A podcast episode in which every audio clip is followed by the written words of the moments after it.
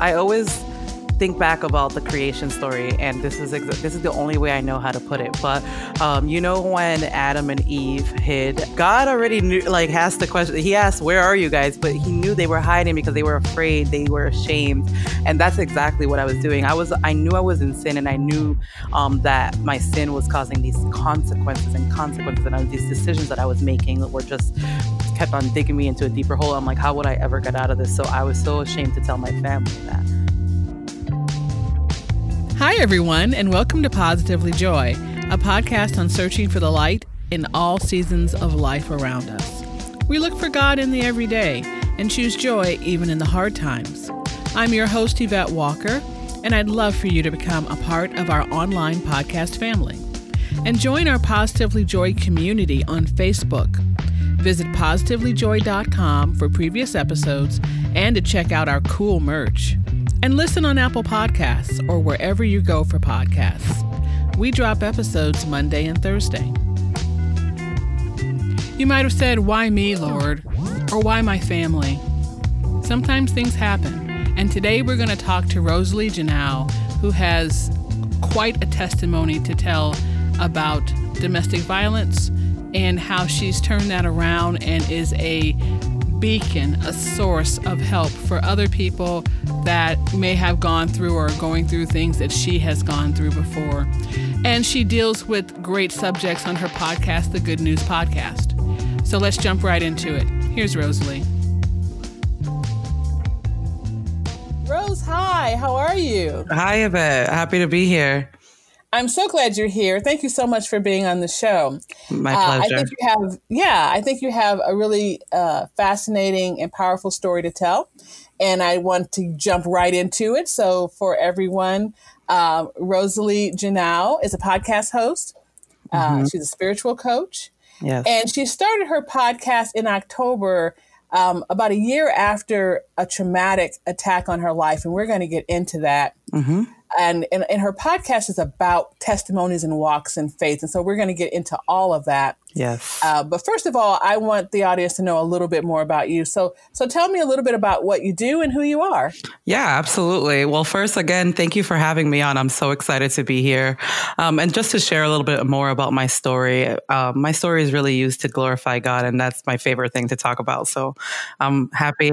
yes, Amen. I'm happy to be here. Um, so as you said, I um I mean I I have a host of different kind of roles in my life, but by day I'm an operations supervisor. I work in the emergency service industry, and um, by night I'm a podcast host, and I um, like you mentioned, my podcast is regarding testimonials of how people came to Christ or really powerful moments um, in their walk, in anyone's walk with God, which I think, you know, if you're a believer, everybody has a testimony. So it's like, what a perfect like podcast to have. I get to just talk to everybody about different kinds of stories and it's just amazing.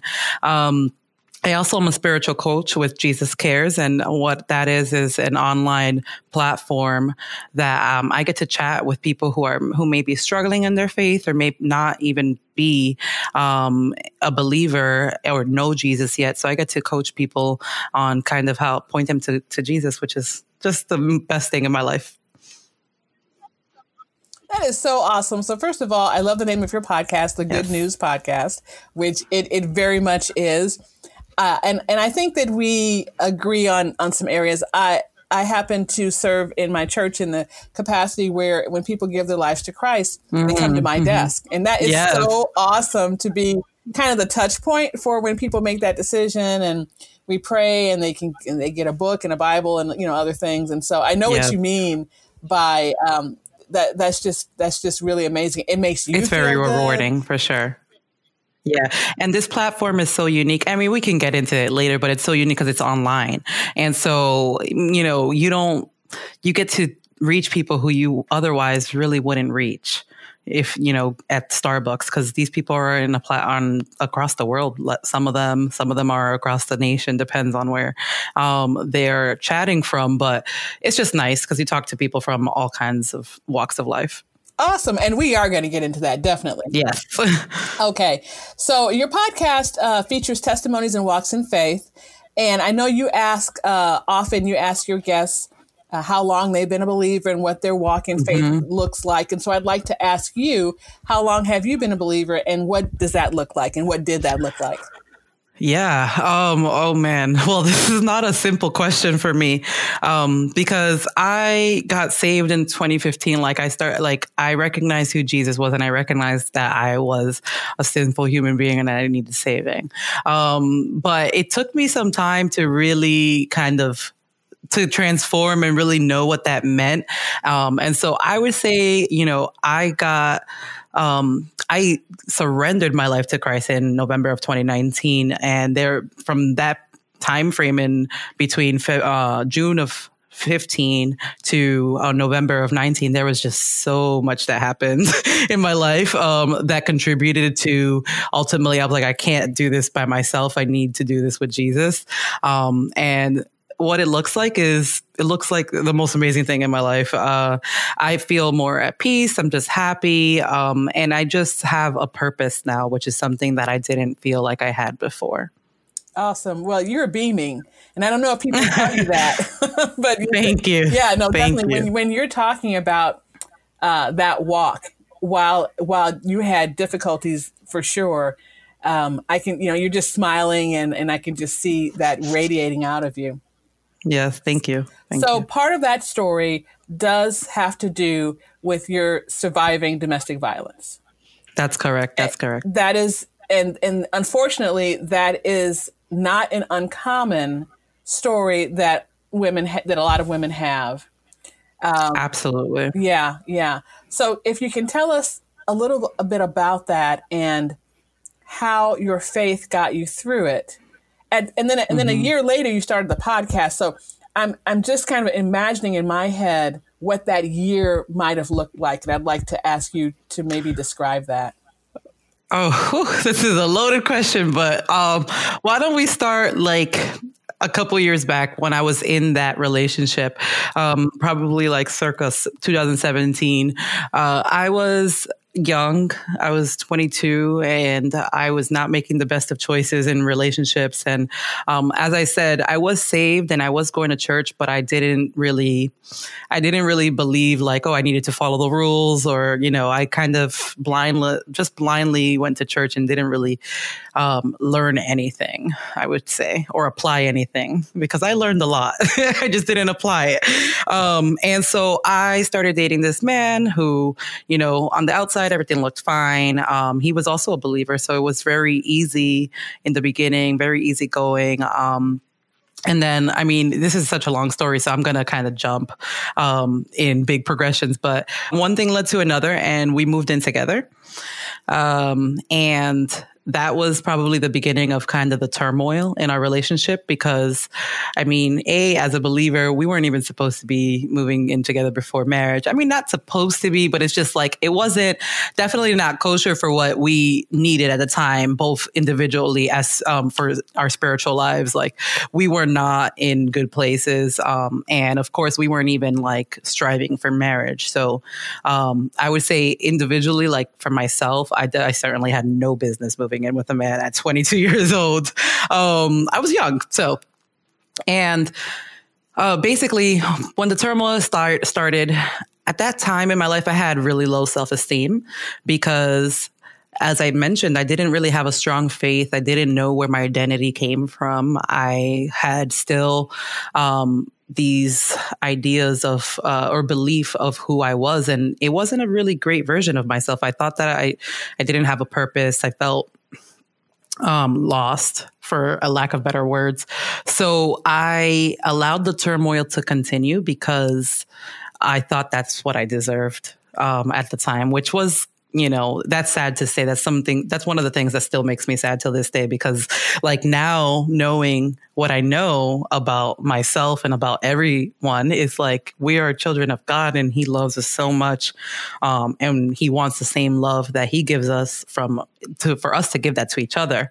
So here I was, you know, I was 22 and accepting this love. And at that, I didn't really uh, lean on my family. My family's great. I you know, I grew up in a house with two other siblings and both my parents, and they're amazing. But I failed to reveal any of the situations that was happening in my household. Um, so, of course, I was. Do you think that was a little bit because of? fear, but also shame?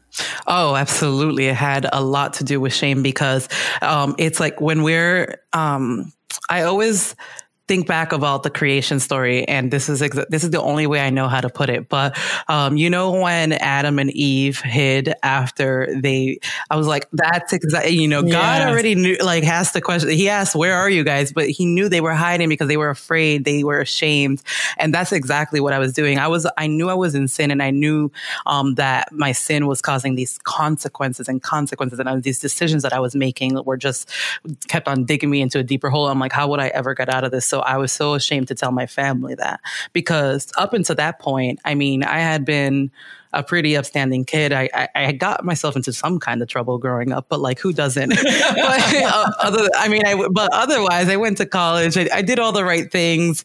Um, and then I come home and I, and I get into a relationship with a man who, um, they thought was great. Um, but I, you know, it was not like that behind closed doors. So, um, but anyways, so kind of back to the relationship and uh, things progressed and there was um, physical abuse mm, every now and then. It wasn't um, consistent. I know that there are, I've heard like horror stories of women that it's like daily and that was not the experience for me. It was very subtle um, and it was um, not often but it was more if you know i made him upset. So i was a very quiet timid girl. I didn't have a lot of self-esteem. As i said i wasn't confident. So i would try to not really make him upset you know, and I would just kind of go about my day, uh, weeks, months, really. And then uh, one day, um, we got into an argument and I cannot remember what it was about, but he, I was so scared. And um, after that moment, like he put his hands on me and um, it was just him and I in the apartment. So we actually ended up having a third roommate too um, at, at, some point while we were living together. And um, he put his hands on me and I thought my roommate was the other roommate was there. So I went to yell for help. And like, I, then I realized that uh, no one was there. So to get back to your question about, you know, how was I dealing with my faith? After that point, I felt so abandoned by God I, because I was like, I'm here in this situation. I don't even have anyone to reach out to. I felt so lost. I felt like I, because I wasn't telling my family, I felt like I couldn't tell them. felt like I was, you know, so, so ashamed.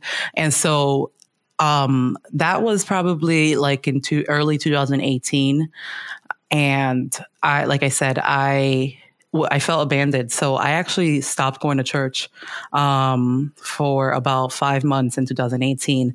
And those five months were the worst five months of my life.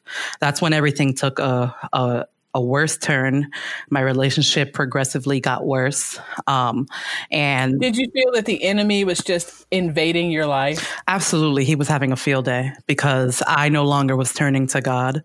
I wasn't, you know, the only thing that I had. And even, even if my turning to God was at a superficial level, like at least I knew like God was there protecting me, you know? Um, but once I started to kind of, uh, feel like he was no longer there, the enemy definitely took a you know had a field day. My thoughts were invaded.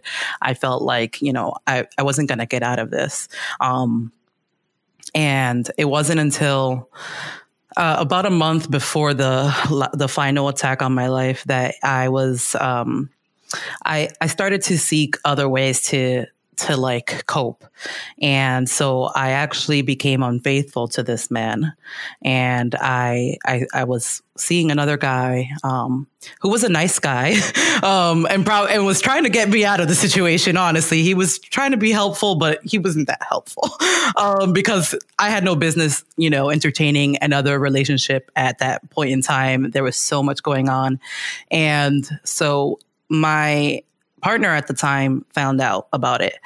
Um, and so uh, I, he didn't say anything at first, um, but instead we went to a party. Uh, we went to a like a local. It must have been a. Uh, was it a party? I don't think it was a party. I think it was like a club we went out for drinks. That was another thing.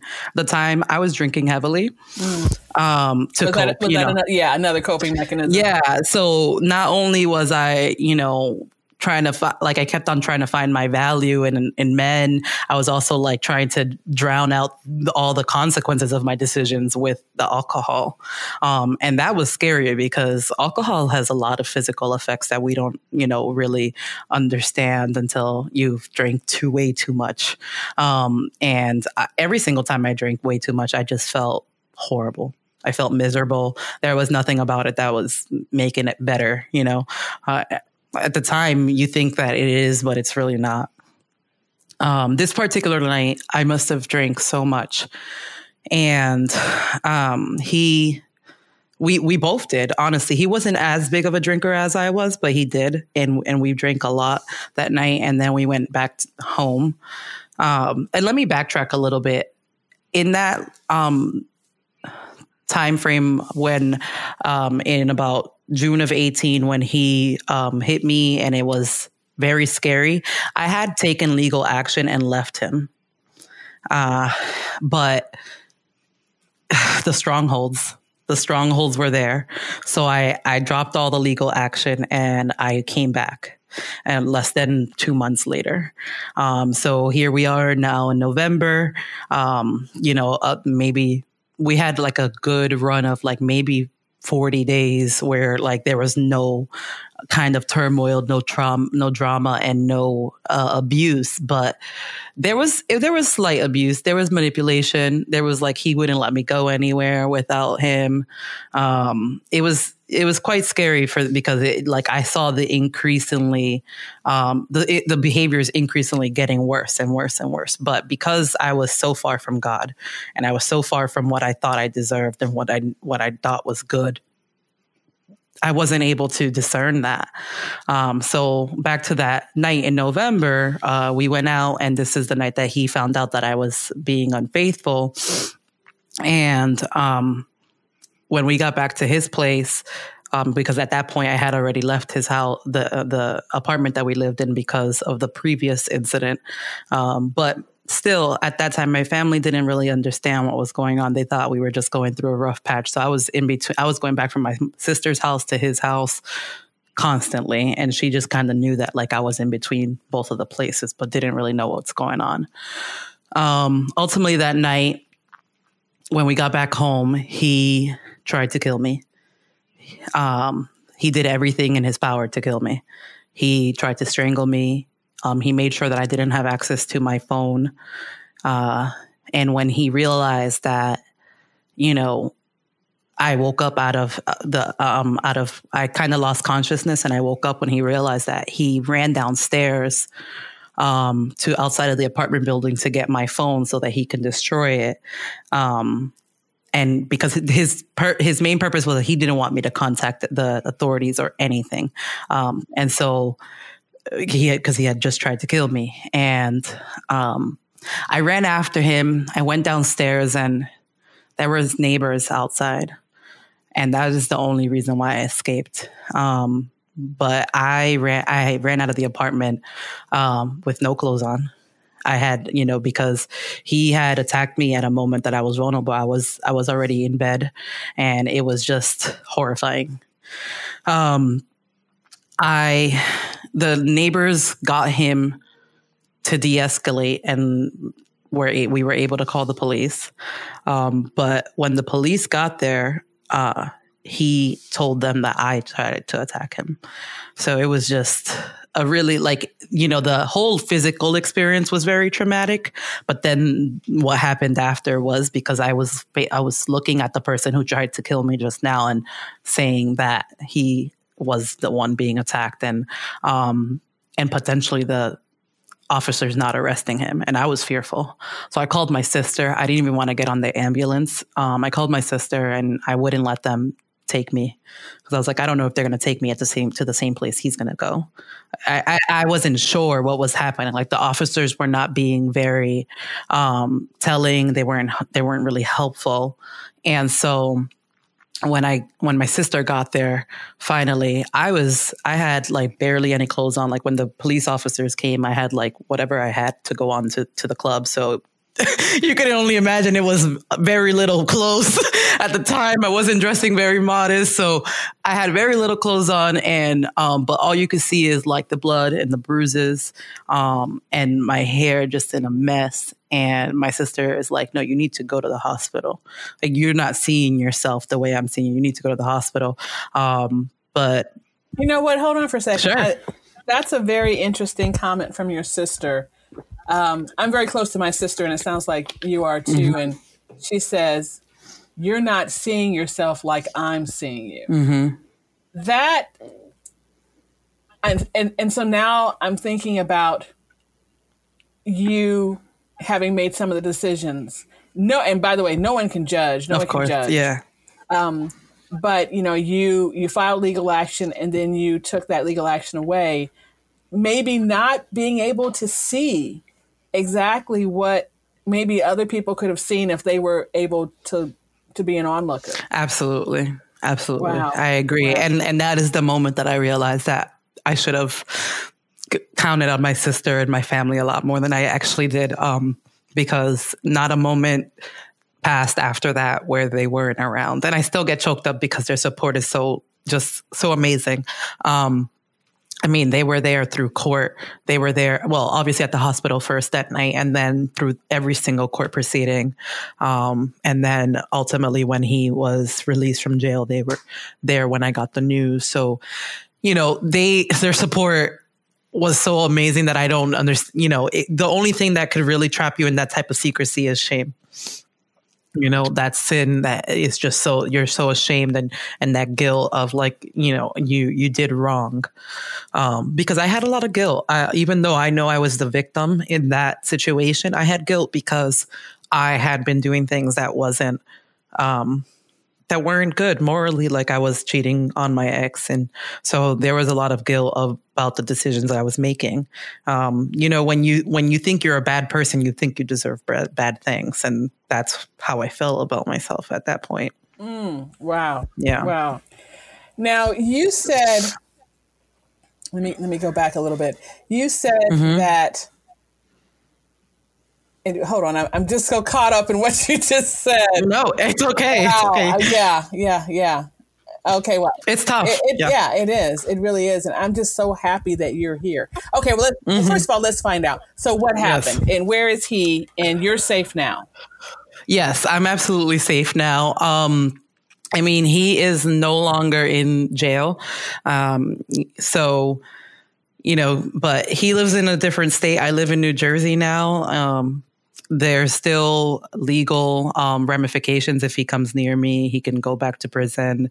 Um, he has a felony. The the the judge was very just. I should say for for the attack that he you know um, that he did on my life. So um, I'm I'm much better now. I did therapy. I, I came, you know, after that, obviously comes my story of walking um, through all of the healing that comes after a traumatic attack like that. Um, and it wasn't easy. So um, I guess you do you want me to jump into that? Well, actually, so so let me go back to what I was about to say before yeah, I, got, sure. I got a little choked up there. Um, mm. Your you said that you felt like God wasn't there for you, that there was no one for you to cry out to. Uh, in particular, the the time when he had his hands on you and you thought your roommate was there and roommate was not there, and you just felt mm-hmm like it was empty and nobody was there. Yes. Do you believe, like now, do you believe that God was there with you?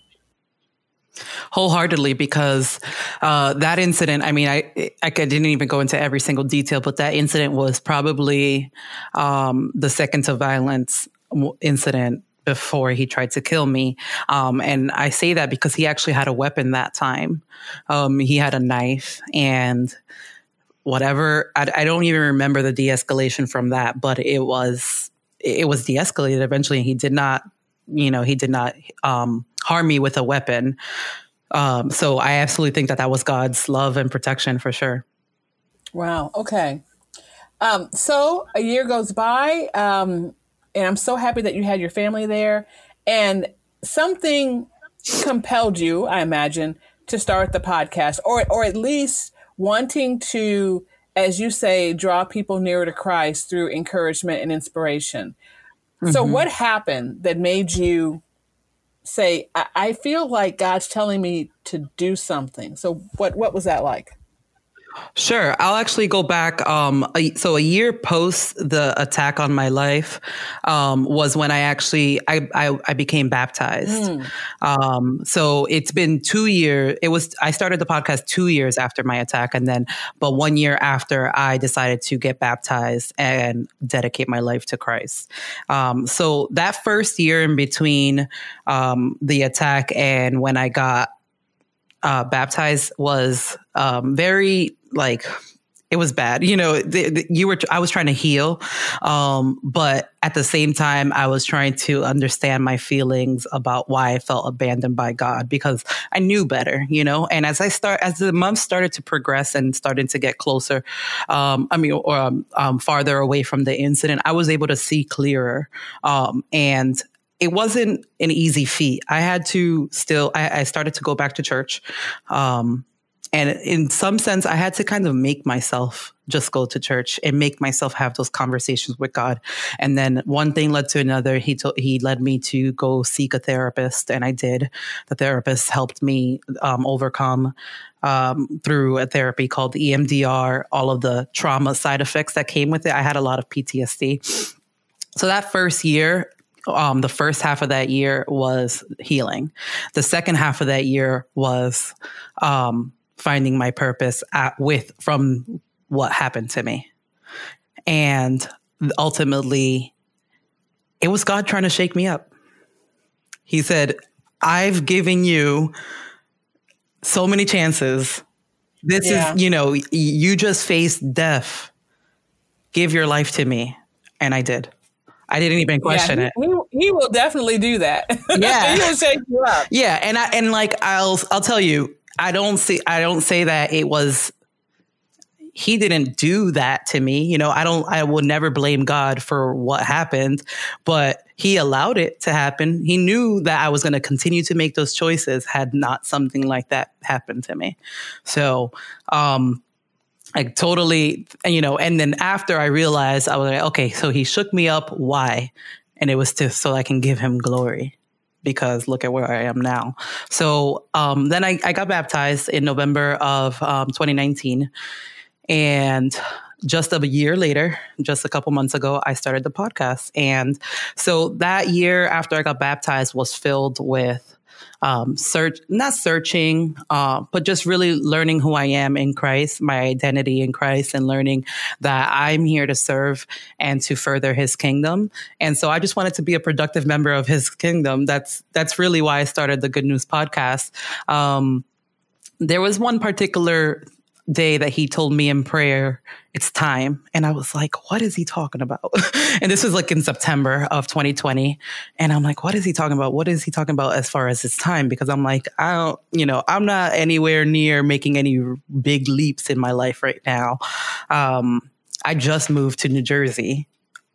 Uh, seven months ago. So I was like, I'm not, you know, I'm not doing anything crazy now. God, I just got to New Jersey. and so he said, It's time to share your story. And I was like, I was terrified because I didn't want to talk about what happened to me. I didn't want to like go public with it. There were still people in my own family who didn't know what happened. Wow. Yeah. Wow. And, and, here you are in a new place and you don't want to tell the new friends that you're making, hey, by the way, I've got this testimony. Mm-hmm, mm-hmm. But he wanted you to do that. Yeah. And so and so I did. I started getting comfortable by just telling people first.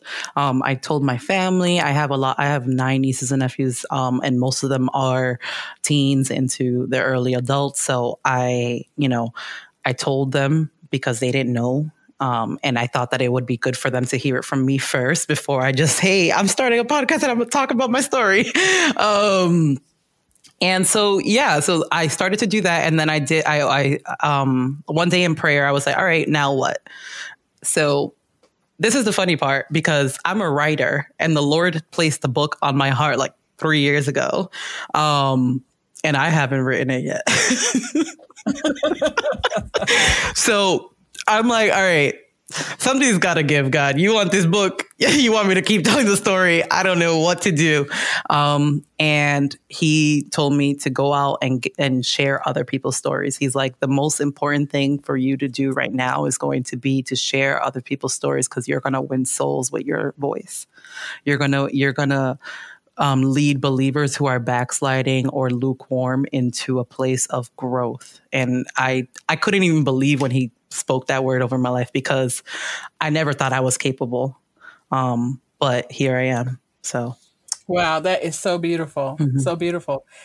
So you, so you you you listen to him and you and you you know went in agreement with him. Mm-hmm started the podcast, but you're also, and we talked about this at the very beginning. I want to get back to it now. You're also a certified emotional, um, and I'm sorry, I'm moving this out of the way up from my computer. Oh, it's okay. Uh, an emotional uh, first aid provider. And so, what does that mean? And how do you become a certified emotional first aid provider? Yeah, absolutely. So, I worked with this organization called Trauma Intervention Program, and what they um, are in place to do is to assist um, people in need at the time of a crisis.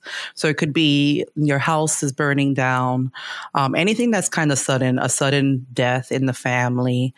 Um, trying to think of other, uh, a fatal car accident. Uh, any kind of thing that's kind of sudden and, and a crisis.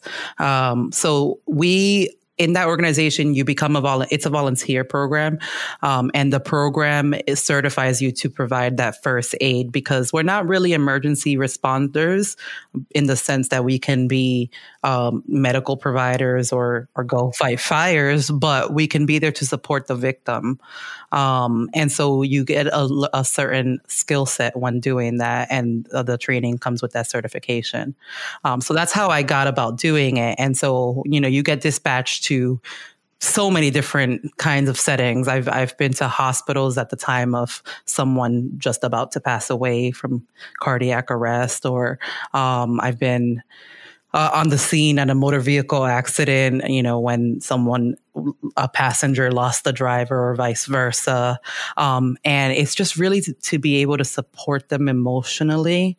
A lot of times people deal with crisis in different ways. And so we learn different tactics to de escalate the situation or to move them forward. Sometimes some victims, they freeze um, and but you know a lot is required of them during that um, point. So it's just it, it is what it, it's called emotional first aid. It's it's emotional um, support um, enabled to uh, assist the victim.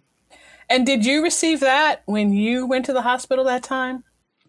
I didn't. And that's what drove me to seek that certification because my experience with first law enforcement then the hospital, and ultimately the court system as a domestic violence victim was horrifying. I was like, I couldn't, I didn't even have words. Um, it's a second traumatization on top of what you're already experiencing if you don't have the proper people in place. And so I was encouraged by a friend to do that organization because she knew of them. Um, and unfortunately, they just didn't have someone disp- to dispatch that because I, I sought the answer, um, but they didn't have someone to dispatch the night that I um, went to the ER.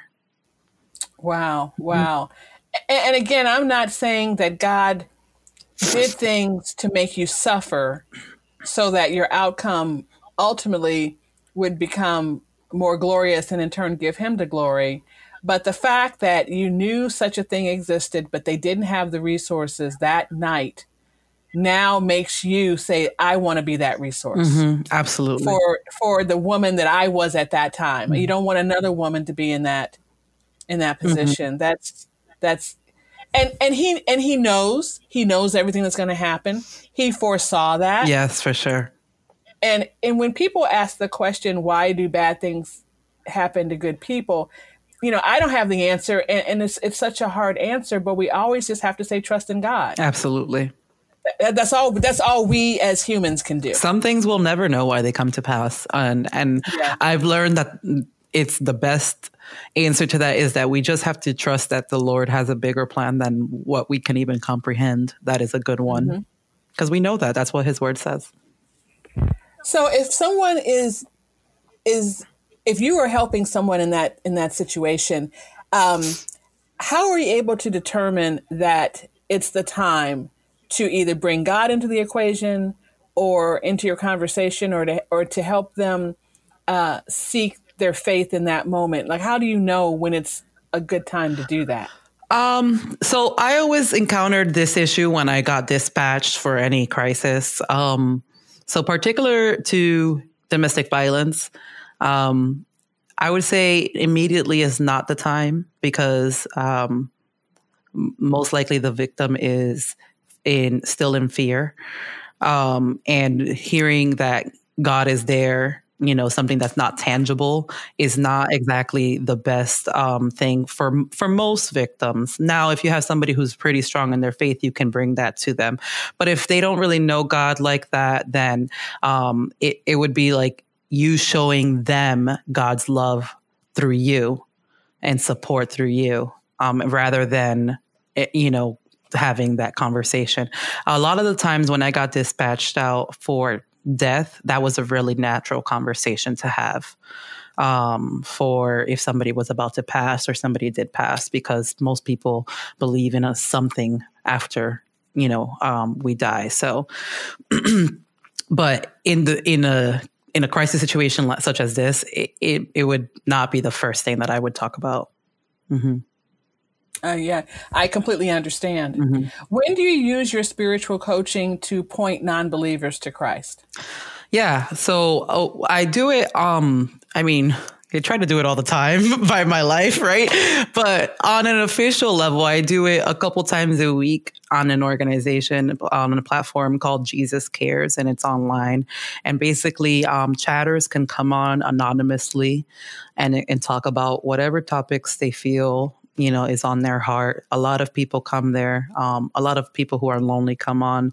Um, so that's why i do it on that official capacity on on that organization. But i also do um, spiritual coaching throughout the week with just about anyone in my life who I think you know can benefit from it. And uh, a lot of the times, it's literally just a how you doing or how can i pray for you com- kind of conversation um, and then that opens the door to like well i'm struggling with x y and z and then i can be like well you know this is what jesus says about this or this is how jesus modeled this for us and so i think this is a pretty good idea for both of us to do and I think that's awesome. I think the organization, uh, the online coaching, is really is is quite exceptional as well. If someone wants to get involved in that, where can they go?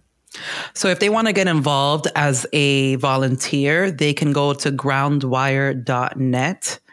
Um, and like I said, it's a huge organization and it's, um, you know, we have people from all around the world. Um, and if you want to chat um, with a coach, you can go to jesuscares.com. Excellent. And where can they find your podcast? Absolutely. Well, I'm um, available on a lot of major platforms, Apple, Spotify. But the best way to just find me is um, to on my website, www.thegoodnewspodcast.org. So, Rose, you had really a traumatic experience, but you've come out uh, in such a magnificent way and being able to give God the glory. Um, I've really enjoyed talking with you. Thank you so Thank much you. for for being here and for everything that you do through Jesus Cares uh, and your podcast and just, you know, exploring other people's testimonies of their walk mm-hmm. uh, in faith in their walk with Christ. So, um, as I said in the beginning, this just shines off your face. Thank you. You radiate, you radiate with it, and you're a beautiful woman. And thank, thank you so you. much for being here. Thank you for having me, and thank you for what you're doing here too. This is amazing. You've been listening to Positively Joy. I'm your host, Yvette Walker, and thank you so much for spending some time with us. Come on over to our website, positivelyjoy.com. You can listen to past episodes. You can download a free teachable called Five Ways to Choose Joy. See our merchandise, cool t shirts with our new logo. We've got a lot going on at positivelyjoy.com. So we hope to see you there. Farewell for now.